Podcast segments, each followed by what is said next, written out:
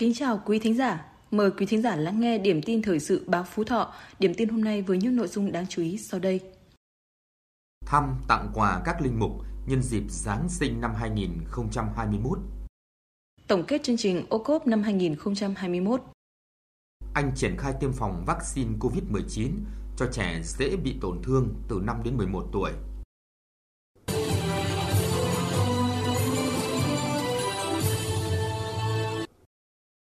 Trong các ngày từ ngày 20 đến ngày 23 tháng 12, Tổ đại biểu Hội đồng Nhân dân tỉnh khu vực huyện, thành thị trong tỉnh đã có buổi tiếp xúc cử tri sau kỳ họp thứ ba Hội đồng Nhân dân tỉnh khóa 19, nhiệm kỳ 2021-2026.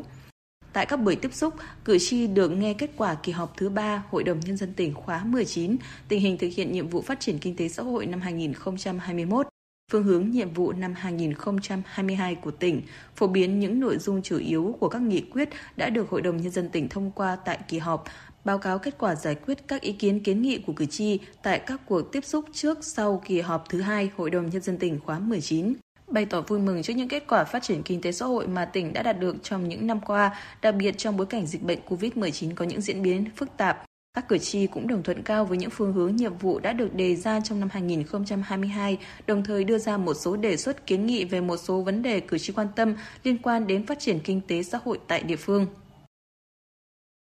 Cũng trong hai ngày 20 và 22 tháng 12, lãnh đạo tỉnh ủy, Hội đồng Nhân dân, Ủy ban Nhân dân, Ủy ban Mặt trận Tổ quốc tỉnh đã đến thăm tặng quà các linh mục tại thị xã Phú Thọ và các huyện Thanh Sơn, Tam Nông, Đoan Hùng nhân dịp Giáng sinh năm 2021. Tại những nơi tới thăm, lãnh đạo tỉnh đã tặng hoa, quà và chúc các linh mục, đồng bào công giáo đón mùa Giáng sinh 2021 an lành hạnh phúc. Đồng thời thông tin với các linh mục và bà con giáo dân một số thành tựu về kinh tế xã hội nổi bật của tỉnh trong năm 2021 và đánh giá cao những đóng góp của các giáo sứ, bà con giáo dân trong xây dựng và phát triển kinh tế xã hội của địa phương. Đặc biệt là việc chung sức đồng lòng trong công tác phòng chống dịch bệnh COVID-19 của tỉnh. Lãnh đạo tỉnh mong muốn các linh mục tiếp tục động viên bà con giáo dân phát huy truyền thống yêu nước, chung sức cùng chính quyền địa phương xây dựng quê hương ngày càng phát triển. Ngày 21 tháng 12, Hội đồng Nhân dân huyện Thanh Ba tổ chức kỳ họp thứ ba Hội đồng Nhân dân huyện khóa 20, nhiệm kỳ 2021-2026.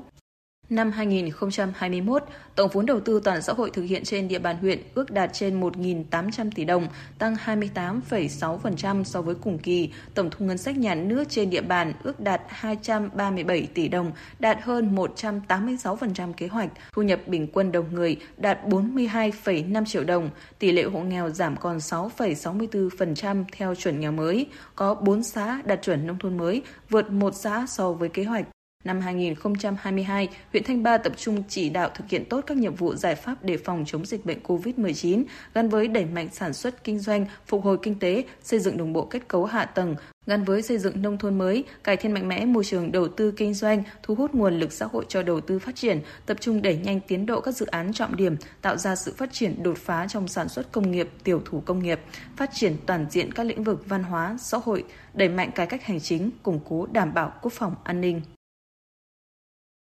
Cùng ngày, Hội chữ thập đỏ tỉnh tổ chức Đại hội đại biểu lần thứ 8, nhiệm kỳ 2021-2026. Trong nhiệm kỳ 2016-2021, công tác hội và phong trào chữ thập đỏ trên địa bàn tỉnh đạt nhiều kết quả. Các phong trào, cuộc vận động có sức lan tỏa sâu rộng, thu hút ngày càng nhiều tổ chức cá nhân và cộng đồng tham gia. Công tác chăm sóc sức khỏe nhân dân, sơ cấp cứu mang lại lợi ích thiết thực Đặc biệt, trong bối cảnh đại dịch COVID-19, cán bộ hội viên, tình nguyện viên đã kết nối, hỗ trợ đời sống cho lực lượng tuyến đầu và nhân dân trong các khu vực cách ly y tế, phòng chống dịch trong tỉnh và các tỉnh bạn. Công tác tuyên truyền vận động hiến máu tình nguyện có tiến bộ rõ rệt. Với những thành tích đạt được, Hội chữ thập đỏ tỉnh Phú Thọ được tặng thưởng huân chương lao động hạng nhất năm 2017 ba lần được Trung ương Hội tặng cờ thi đua đơn vị xuất sắc, 458 cá nhân, gia đình hiến máu, hiến mô tạng tiêu biểu, 750 lượt tập thể cá nhân hội viên, nhà tài trợ có thành tích xuất sắc được biểu dương, khen thưởng.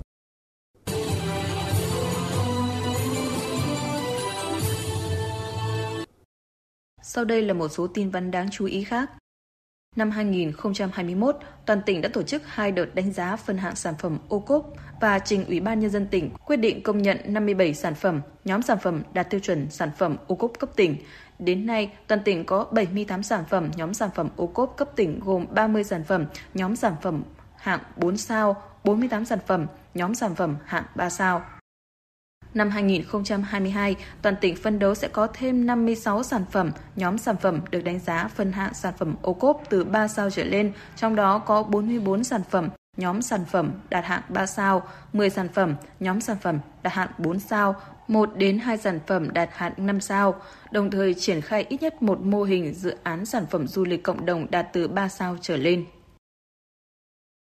Ngày 21 tháng 12, Tổng Công ty Điện lực miền Bắc và Công ty Điện lực Phú Thọ tổ chức nghiệm thu đóng điện thành công đưa vào vận hành an toàn trạm biến áp 110 kV Cẩm Khê 2. Đây là công trình chào mừng kỷ niệm 67 năm ngày truyền thống ngành điện lực Việt Nam 21 tháng 12 năm 1954, 21 tháng 12 năm 2021. Dự án trạm biến áp 110 kV Cẩm Khê 2 và đấu nối được đầu tư xây dựng tại khu công nghiệp huyện Cẩm Khê có hệ thống đường dây 110 kV được xây dựng mới với tổng chiều dài gần 23 km. Điểm đầu từ trạm 110 kV Cẩm Khê, điểm cuối là trạm 220 kV Phú Thọ. Đây là công trình đầu tư xây dựng trọng điểm của Tổng Công ty Điện lực miền Bắc nhằm nâng cao khả năng cung cấp điện cho khu vực phụ tải khu công nghiệp Cẩm Khê và đáp ứng nhu cầu sử dụng điện sản xuất, sinh hoạt của người dân trên địa bàn huyện Cẩm Khê và một số xã của huyện Hà Hòa. Nhân dịp kỷ niệm 77 năm ngày thành lập Quân đội Nhân dân Việt Nam ngày 22 tháng 12, Ủy ban Nhân dân huyện Cẩm Khê đã tổ chức truy tặng danh hiệu vinh dự nhà nước Bà mẹ Việt Nam anh hùng cho mẹ Hà Thị Mua, xã Sơn Tình.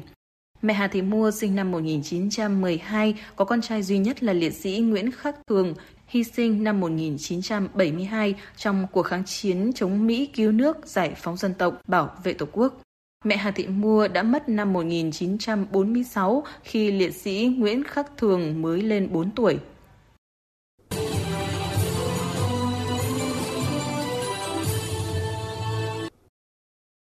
Chính phủ Anh ngày 22 tháng 12 thông báo triển khai tiêm phòng COVID-19 cho trẻ em thuộc nhóm dễ bị tổn thương, độ tuổi từ 5 đến 11 tuổi. Sau khi cơ quan quản lý dược phẩm Anh cấp phép sử dụng vaccine của hãng Pfizer Biotech cho nhóm tuổi này.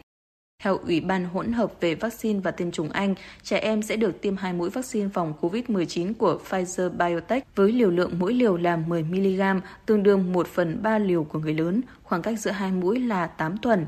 Ủy ban này cũng cho biết phần lớn trẻ em từ 5 đến 11 tuổi nếu mắc COVID-19 có rất ít nguy cơ trở nặng. Tuy nhiên, nguy cơ này cao hơn ở những trẻ em có bệnh lý nền, do đó khuyến nghị tiêm phòng cho nhóm trẻ này trước tiên cũng như cung cấp mũi tiêm tăng cường cho trẻ em từ 16 đến 17 tuổi và những trẻ em dễ bị tổn thương từ 12 đến 15 tuổi để ứng phó với biến thể Omicron. Thông tin vừa rồi đã kết thúc bản tin thời sự báo Phú Thọ. Cảm ơn quý vị đã quan tâm lắng nghe. Xin kính chào tạm biệt và hẹn gặp lại.